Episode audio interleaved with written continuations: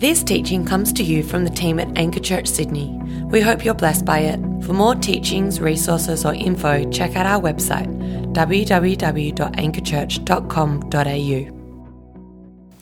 Father God, I thank you that you are good. I thank you that you're generous. And I pray, God, as we think of the generosity that you've stirred amongst your people, I ask, God, that you would continue to help us to do that. We thank you that you have been abundantly good, giving us everything in your Son. That you've been generous materially in our lives. We are so blessed.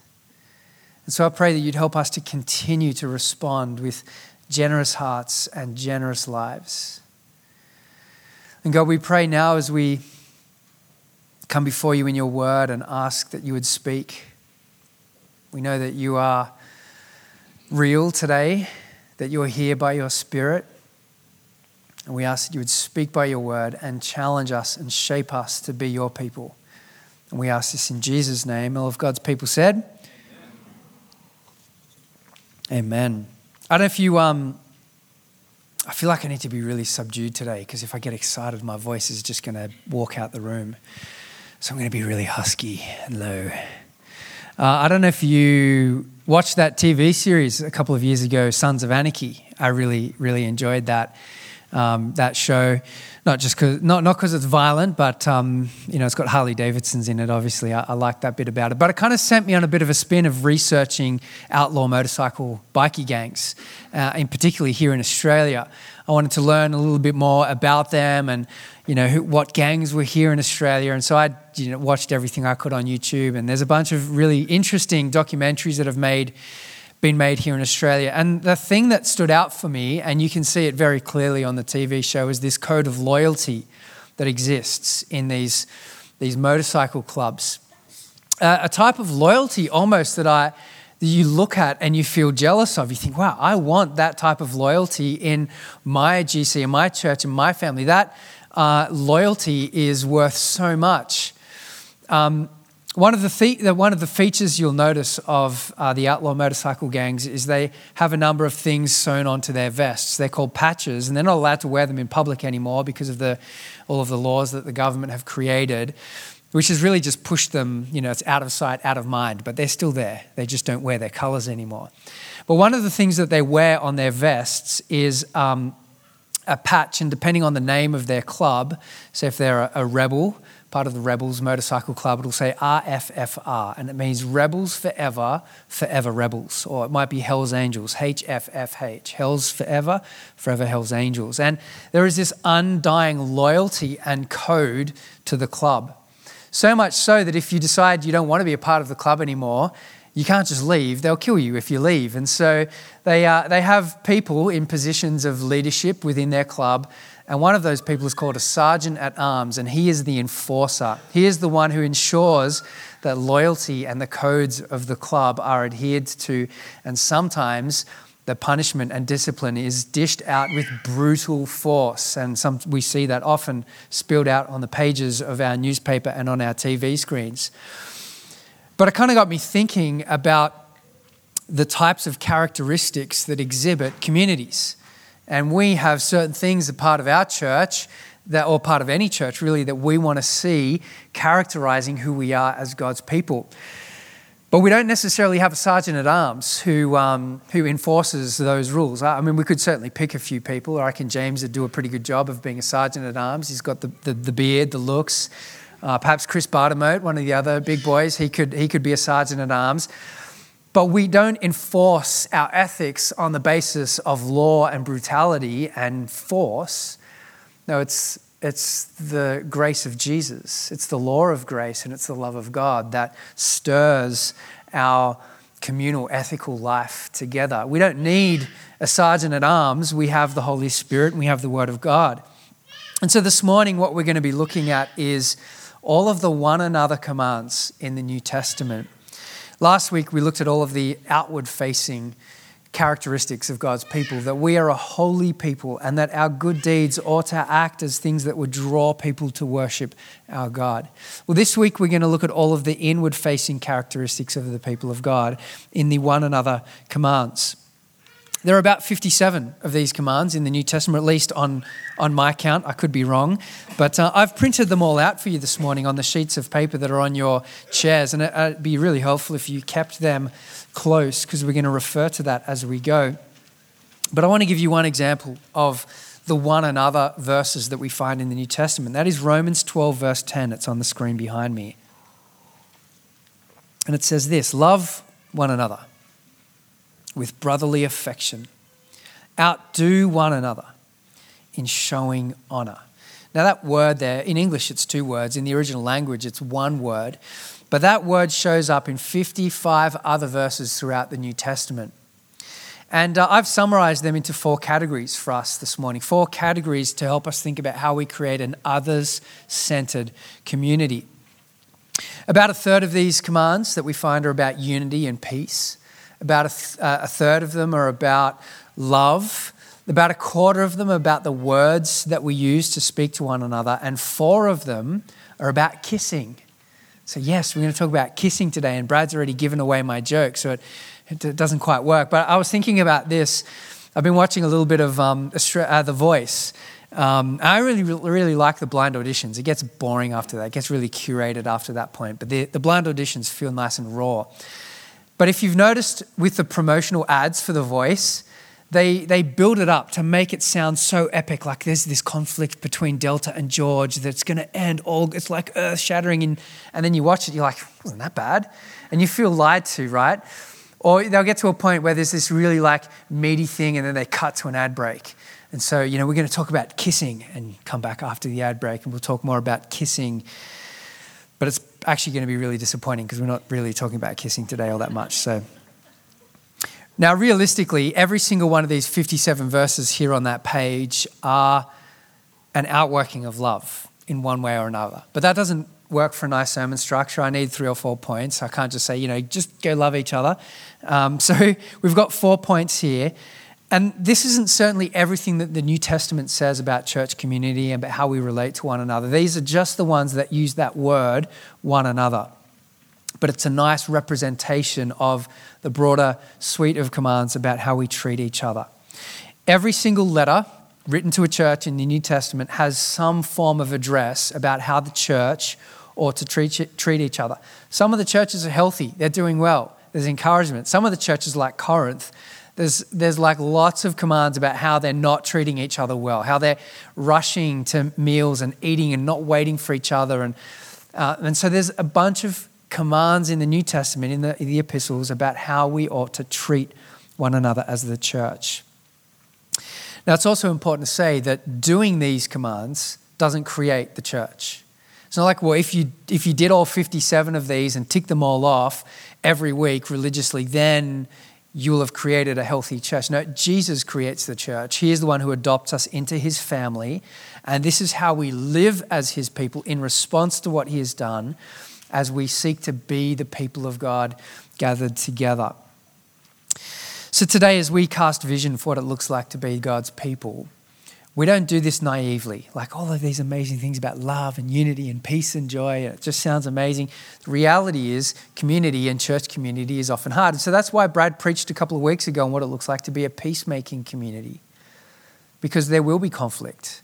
There will be disunity that needs to be reunited. And so we're not naive about this, but there is this beautiful picture that gets painted before us in the New Testament. And I believe that the local church, I believe Anchor, should be the most loving community on the face of the planet.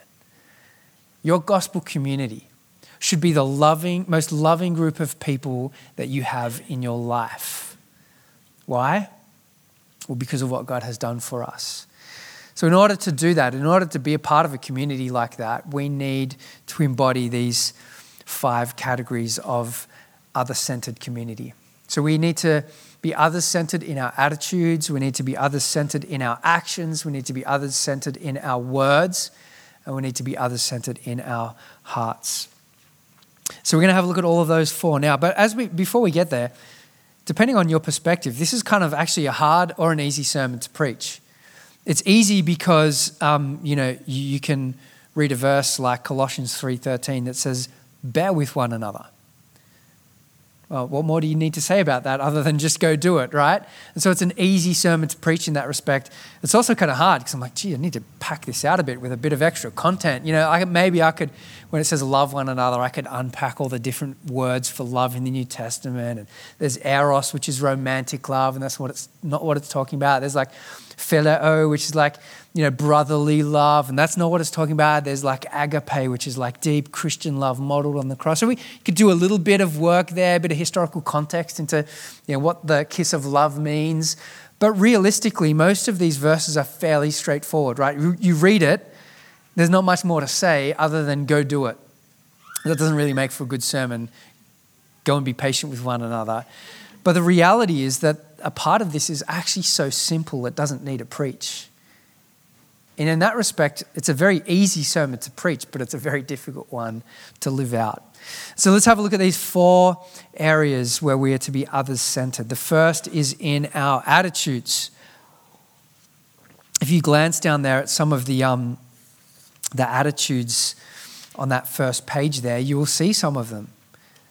Being at peace, a spirit of unity, honoring one another, a harmony, not being judgmental, patience, forgiving others, not judging, caring. These are all attitudes that we are supposed to have. And an attitude is simply a settled way of thinking. A settled way of thinking, a characteristic way of thinking or acting in a community or an individual. And as apprentices of Jesus, disciples of Jesus, we're to have the same attitude as Christ Jesus. What Philippians 2:5 says, have the same mind, the same attitude as Christ Jesus.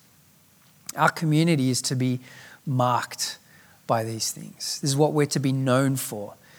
The bikies are known for their brutal adherence to loyalty. Well, we're known for honor and patience and grace and forgiveness and care and love and unity and peace. John Maxwell, in his brilliant book on teamwork, says this about attitude, and it's quite profound. It's almost like a little poem. He says this, it is the advanced man of our true selves. Now, the advanced man is, it's a North American term for a delegate who's sent on behalf of an important dignitary to go and sort out their affairs, their accommodation, before that dignitary arrives. So our attitude is the advanced man of our true selves. Its roots are inward, but its fruit is outward. It's our best friend or worst enemy. It's more honest and more consistent than our words. It's an outward look based on past experience. It's a thing which draws people to us or repels them away. It's never content until it is expressed. It's the librarian of our past, the speaker of our present, and the prophet of our future. Quite profound little poem there about our attitude. We have a collective attitude here at Anchor. Your gospel community has a collective attitude, a tone, a characteristic about the way that we interact with each other. And our attitudes are to reflect that of Christ Jesus. And you contribute to that. Whether you do that in a positive way or a negative way, we all contribute to our attitude here at Anchor. So I want to camp out on one of these verses here on attitude. It's Romans 12 verse 10, because I reckon it's pretty overlooked in Christian community. Romans 12:10 says this, outdo one another in showing honor.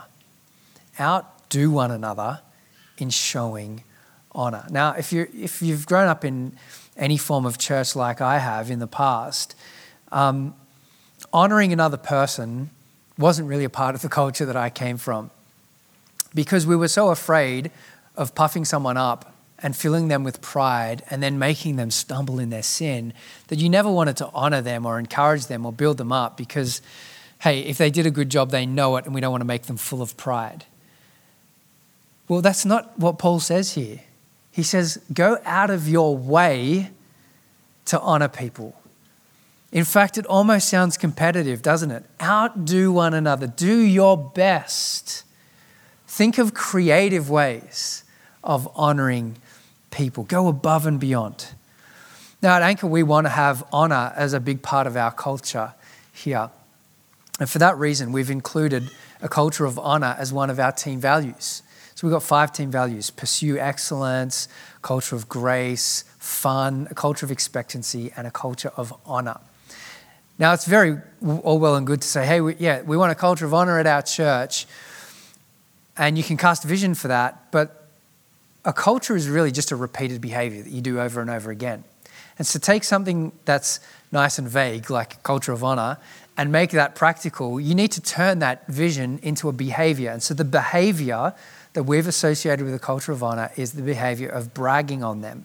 So we want all of you to be good at bragging on each other, to see the contribution that a person on your team has done and then honour them for that publicly in front of other people, to see the characteristics that are being modelled and demonstrated by people in your gospel community and honour people for that.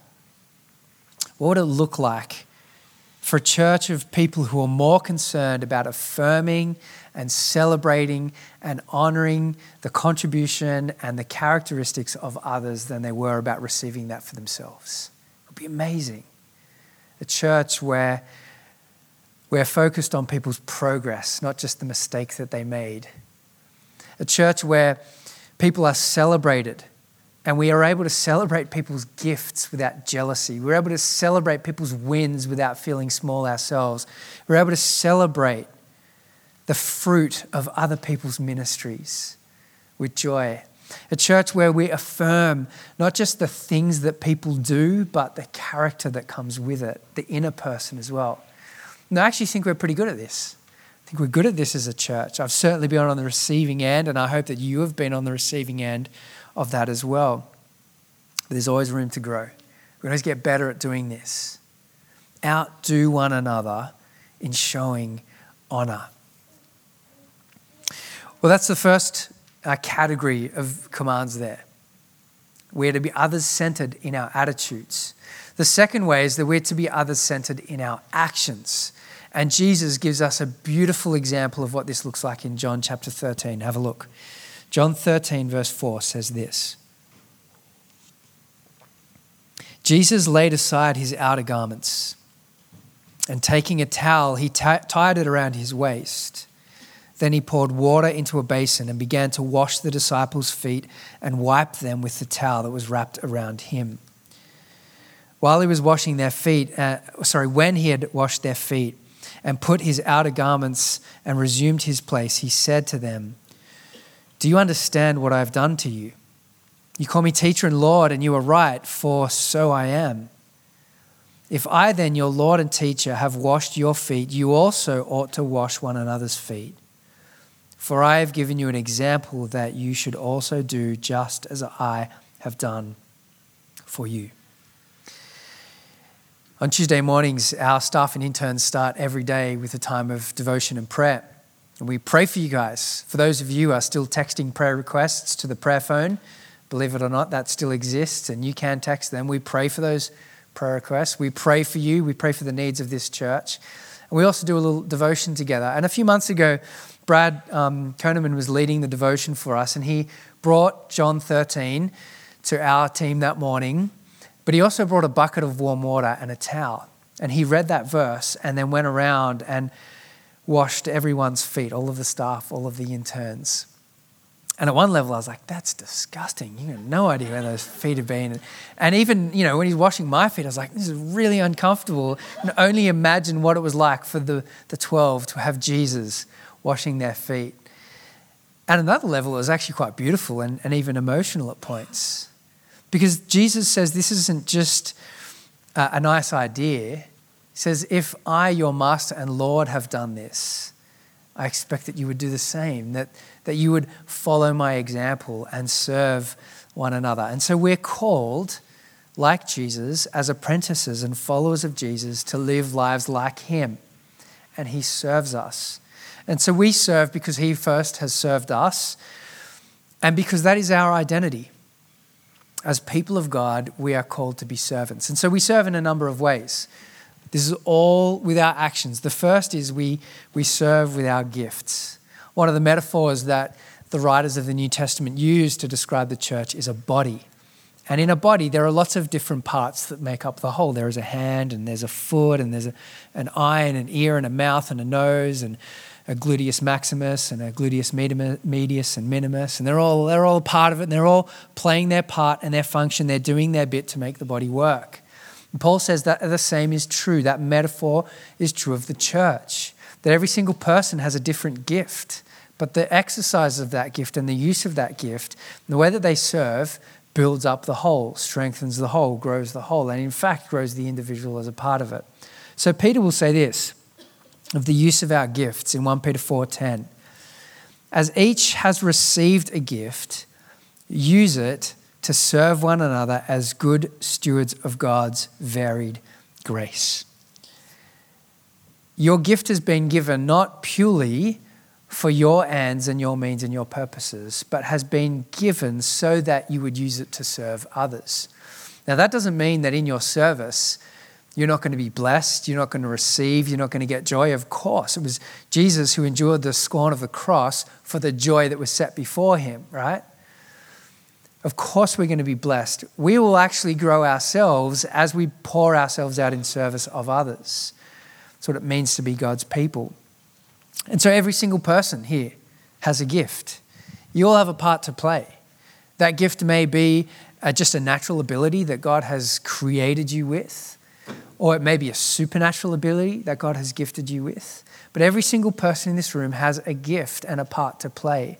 Some of you have gifts in waiting, gifts in development. And I was thinking as I was reading through these verses this week, there's a lot of commands in here about encouraging others. I don't know if you realize this, but there is a gift of encouragement. There's a gift of encouragement in the Bible. And I would love to see more people at this church exercising the gift of encouragement.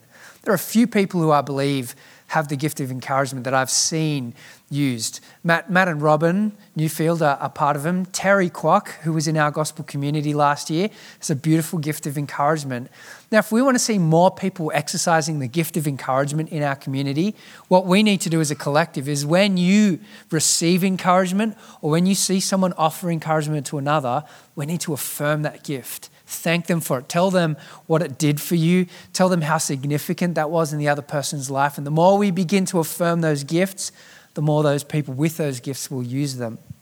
But encouragement is a really big one. I would love to see more people exercising the gift of encouragement at Anchor. We use our God-given gifts to serve practically to our brothers and sisters to build the church up. The second way that we can be others-centered with our actions is in our welcome and in our hospitality. Romans 16:16 says this, greet one another with a holy kiss. And you'll see there's a couple of other references there, 1 Corinthians 13. Greet one another with a holy kiss. Now, before planting Anchor, I was a youth pastor at a church in Western Sydney for 10 years called Multicultural Bible Ministry. It was a multi-ethnic church, 70 different ethnic backgrounds in the one church. And when I first turned up there were a lot of Middle Eastern people at that church. And I remember it was a very affectionate church. I remember most Sundays you would turn up, you would get a big hug. Occasionally, I would get a hug and a kiss from the men in the church. And on one occasion, I got not just a kiss on two cheeks, but a kiss on the lips as well. Now, my white, middle-class, Hills District upbringing, I was silently kind of dying inside when I first joined the church. At the end of it, I loved it. I was almost ready to kiss everyone at the end of that. But it's a beautiful expression of affection in community. Now, I think it's very easy for us to think, well, clearly this was written in the context of a Middle Eastern society. And that's what people are like in the Middle East. That's what people are like in Africa. But hey, all of us Anglos and us Asians, we're so reserved. We don't do this. It's just not how we roll. We can just dismiss verses like this that encourage a holy kiss. But I think we actually need to find a form of cultural appropriate expression of these commands. Because this isn't just about what you do. This is about not being cold, not being distant, not being aloof as a community. In fact, there's a number of really important research projects that have been done that talk about the damaging effects of a lack of affection in the life of children. Children that grow up with a lack of affection have there's implications for that, right? And that's true for adults. I think if we're honest with ourselves, we know that we have been created as people with a need for affection. I mean, how good, sometimes you just need a good hug, right? And it just fixes everything from mum. You just like, get this good hug from mum. It's like, yes, I can do life again because mum gave me a hug, right? We have a need for affection. And so I think we can figure out culturally appropriate ways of doing this as a community. Now, we live in a world that is highly litigious and in a context where there has been abuse in this area, particularly in the church.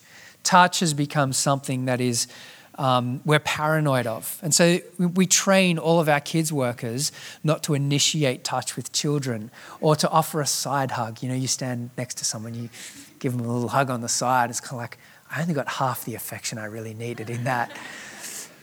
And we need to be careful. To be fair, we need to be careful. We need to ask permission. And so I think as a good rule, I think a healthy way of expressing this is probably a hug with someone that you know, someone who knows you, someone who has given you permission to do that. There's a bit of reciprocity to the relationship. I don't think this is a good idea for the single guys amongst us. Think, I'm going to apply this verse today, find the cutest single girl over morning tea, kiss her on the lips and see what happens. I don't think that's what this verse is meaning. So I think we need to exercise caution, but I think there are culturally appropriate and safe ways of offering affection to each other. I love it when I see people coming up the stairs and being greeted by our Connect team and people giving each other hugs and smiling. It's a beautiful reflection of what community ought to be like. And so we serve one another in our actions by our greetings, by affirming one another with affection. The third way that we're others-centered is with our words. So with our attitudes, with our actions, and thirdly, with our words. Now, I think this area is probably the area that most of us think, well, this is the bit that the staff and the pastors and our GC leaders do. This is about teaching and warning and instructing. But if you have a look at those verses, you'll notice that there's a distinct absence of the word pastor or leader or gospel community leader anywhere in those verses, right? It's just not there. These are instructions to all of God's people. We are called to use our words in a way that is others-centered, that builds other people up. So this is for all of us. This is the priesthood of all believers in play in the church community. And we're to do that in a number of ways. You'll notice there's a number of teaching commands there. Have a look at Colossians 3:16, which says, "Let the word of Christ dwell in you richly, teaching and admonishing one another in all wisdom." This isn't just Sunday sermon. This is life on life, teaching one another. You'll notice it says there, admonishing, warning one another, pulling a brother or sister aside and saying, brother, I want to warn you, I don't think this decision is godly. I don't think this is God-honoring. Sister, please, I want to warn you about this decision that you have to make. This is the type of community that I think values theological development. We have to care about the truth of God's word because every single one of you is called to use your words to speak truth to each other. And it's important for us to ensure we are speaking truth. And so that's why you need to know your Bible. It's not good enough just to delegate that responsibility to your GC leader or to the pastors and staff of our church. Theological formation and development is significant because that is how we grow. And all of us have a part to play in that. So teaching, we use our words in an other-centered way to teach one another, to warn one another, to instruct one another. Secondly, we use our words to encourage. You notice how many times that comes up there? 1 Thessalonians 4:8, 5:11, Hebrews 3:13, Hebrews 10:24, Hebrews 10:25. It's literally everywhere. Why? Because in the first century, as today, it is difficult to be a Christian and you're not going to get any encouragement to follow Jesus from the culture around you. So as God's people, we're called to encourage one another, to use our words to fill people with courage. This Friday, I was driving my daughter Piper to preschool and I was trying to help her understand what it looks like to use our words to lift people up. So I said to her, Pipes, as you go to preschool today, is there anyone that you can think of that you could use your words to encourage? She's like, what does that mean, Daddy? I was like, oh, damn it, what does that mean, right? So I said, encouraging is about using your words to lift someone up, to make them feel good, to make them feel happy, and make them strong inside. I was like, good definition. It's like, yeah, dad win right there. To make you strong inside. And so we discussed what that could look like, and she said she didn't want to say anything. She was just going to draw a picture for her teacher and give it to her. I was like, that'll do, whatever. But encouragement is about making other people strong inside. It's about filling them with courage. What does it look like to do that? To use our words to lift people up, to encourage one another all the more as we see the day approaching, as Hebrews says. Now, there's a bunch of other instructions in there about the use of our words. There's instructions about praying for one another. It's not just the prayer team that does that. Praying for each other in GCs, committing to praying for each other during the week. There's instructions there about not lying, speaking the truth to one another, about confessing our sin to each other, a community of people that would be real enough to be able to confess our failures and mistakes, and then have people not speak law and condemnation, but speak the gospel and the truth and call us to repentance and change. We're to use our words to be others-centered. Reality is so much of the words that we read are used to tear down and destroy and divide. We see that played out every single post on Facebook. It's ridiculous. Social media is so discouraging at the moment. I feel like I'm going to give up, but I can't, because so much of Anchor's stuff is on Facebook. But all of the use of words that we see plastered in front of our faces every day are used to tear down and destroy. We're to be a community that builds other people up and gives them strength on the inside.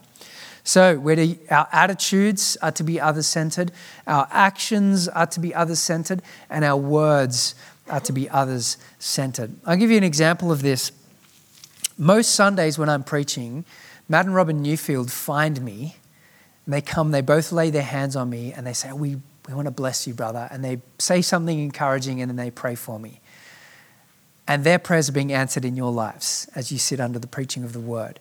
They're using their words to build up, to encourage me. They get what it's like to get up here and preach every week, that this is a spiritual task and that there's weight and significance to this. And so they want to bless the preparation that they've done. They come and speak a blessing over me and they pray for me. They use their words to build me up, and you guys get blessed because of that. Because I come up here feeling encouraged after Matt and Robin have prayed for me. And there are countless other ways that you can be creative in thinking about how we do this. So attitudes, actions, words, and finally, we are others-centered with our hearts. We are others-centered with our hearts. Now I realize love is it's a bit of a false dichotomy, right? Because you can't really love someone without words and actions and attitude. Really, all this is about love, but I needed a fourth point there, so I just threw it in. But it's also a really big category. Have you noticed how many times the authors of the New Testament mention the phrase love one another? Have a look, 12 times. 1 John 3:34, 1 John 3:34, John 13:35, John 15:12, John 15:17, Romans 13:8, 1 John 3:11, 1 John 3:23, 1 John 4:7, 1 John 4:11, 1 John 4:12, and 2 John 5, and Romans 12:10.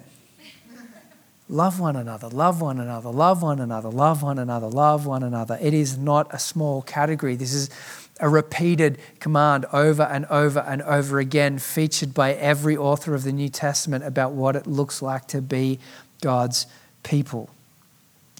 And then there are a few verses in there that talk about the type of love that we're supposed to have.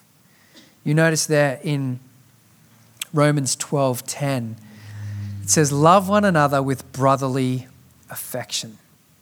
Love one another with brotherly affection.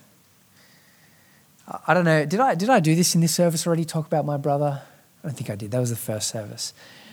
If perhaps you have a sibling or a younger or older brother, I have a younger brother, Jono, he's 2.5 years younger than me. And we'll be known to like be watching TV, lying on the couch together, and one is just lying on top of the other one, or even just like, you know, lying butt to butt, back to back, just lying there on top of each other watching TV. Or sometimes he'll just come up to me, put his arm on my shoulder and just sit and talk to me or lick my ear or something stupid like that. There's just this sense of affection that I have with my brother because he's my brother. And Paul is saying this is the tone of the love that we have for one another. Not that you're supposed to lick each other. That's creepy in this context. But what he's saying is that like you are with your blood relatives, like your immediate family, there's affection there that is a mark of the Christian community. We're kind of comfortable with each other, comfortable enough to be close and be real and be vulnerable and authentic. Or have a look at 1 Peter 4 verse 8. Loving one another earnestly. Loving one another earnestly. That means love is sincere. It's not a facade. It's not a front. It's not a pretense. It's loving someone because you actually love them, not because, oh, hey, we're in the same gospel community. I better get along with them. So, but loving them because your heart disposition towards them is for their good. And because you've been united together in Christ. Love needs to be earnest, needs to be real, needs to be authentic.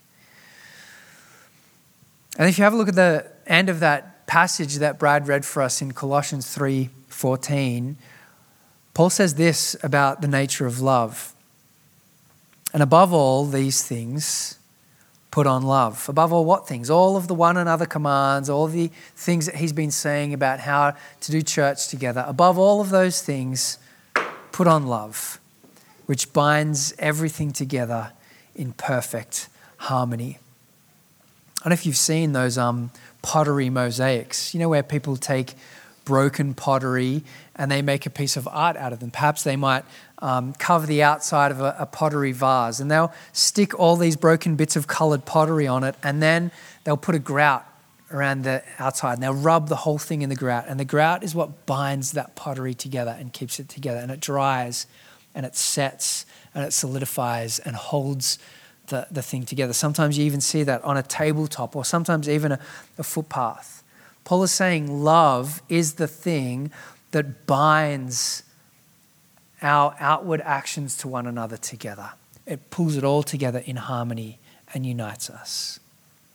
We're to be others-centered with our hearts as we love. So others-centered in our attitudes, others-centered in our actions, others-centered in our words, and others-centered in our hearts. This is a holistic view of what it looks like to be God's people in community. This is for all of us, and this includes all of who we are. Thought, word, and deed. We're to be others-centered.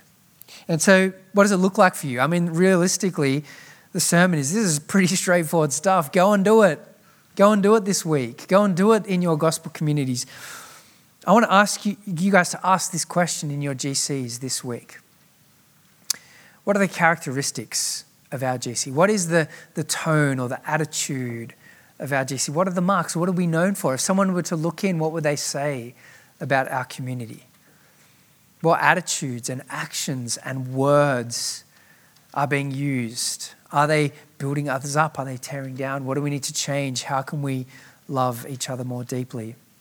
Or even on an individual level, think about your own personal attitude, your own personal actions, your own personal words. How are you using those things to build and lift and strengthen those around you instead of to tear down? In the end, Jesus is both our example and our power, our motivation for this. He is the one who gave up the throne of heaven and exchanged that for the splinters of the cross to be crucified and died and buried to serve us on our behalf. He was the one who considered our needs above his own. Can you believe that? God of the universe came to serve us. He's not just our example, he's also our motivation and our power to do this.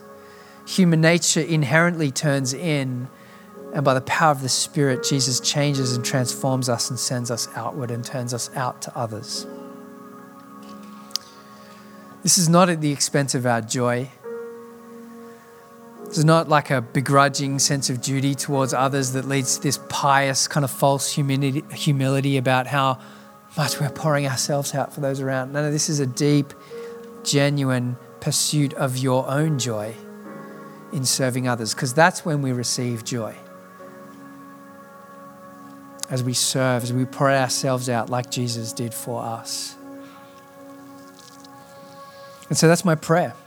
It's my hope that this is the type of community that we would be a part of. The most loving people in your life would be those sitting in these chairs to your left and to your right. And that the Spirit would continue to change us and shape us to help us be God's people as we love one another. We're going to celebrate the Lord's Supper together this morning, and that meal is actually a reminder of unity, of oneness, because we share in a common cup and in a common loaf, the body and blood of Jesus that was torn, the blood that was poured out. That is the thing that unites us together and makes us one. So as we celebrate the Lord's Supper this morning, those of you who love Jesus, who are a part of his church, invite you to come forward, to take the bread, dip it in the grape juice, eat it, remembering the unity that we share, remembering that you have been bonded together with the people in your gospel community, their family. That's who we are. Rejoice in that, celebrate in that. This meal doesn't need to be somber. It can be a celebration of who God has placed around us. Secondly, we're going to celebrate in prayer. We're going to respond in prayer. Can celebrate in prayer as well. Our prayer team are up the back with orange lanyards on. They would love to do nothing more than use their words to serve you this morning, to pray for your needs, whatever they are. They would love to do that. And finally, we'll respond in our giving. Giving containers will come around during the next song. We invite those of you who call Anchor home to give joyfully, generously, sacrificially. If you're a guest, you're under no obligation to give. Please simply let those giving containers pass you by, or put your Connect card and pen in them. I'm going to pray for us. I'm going to hand over to the band, wherever they are. They're going to come out now. But let's respond. Let me invite you to stand, church, as we respond together. Pray that God would make us his people. Father God, we thank you that you love us. And we thank you that your love has extended across the universe. Not just a sentiment, but a son who died on the cross, whose blood was shed, whose life was poured out.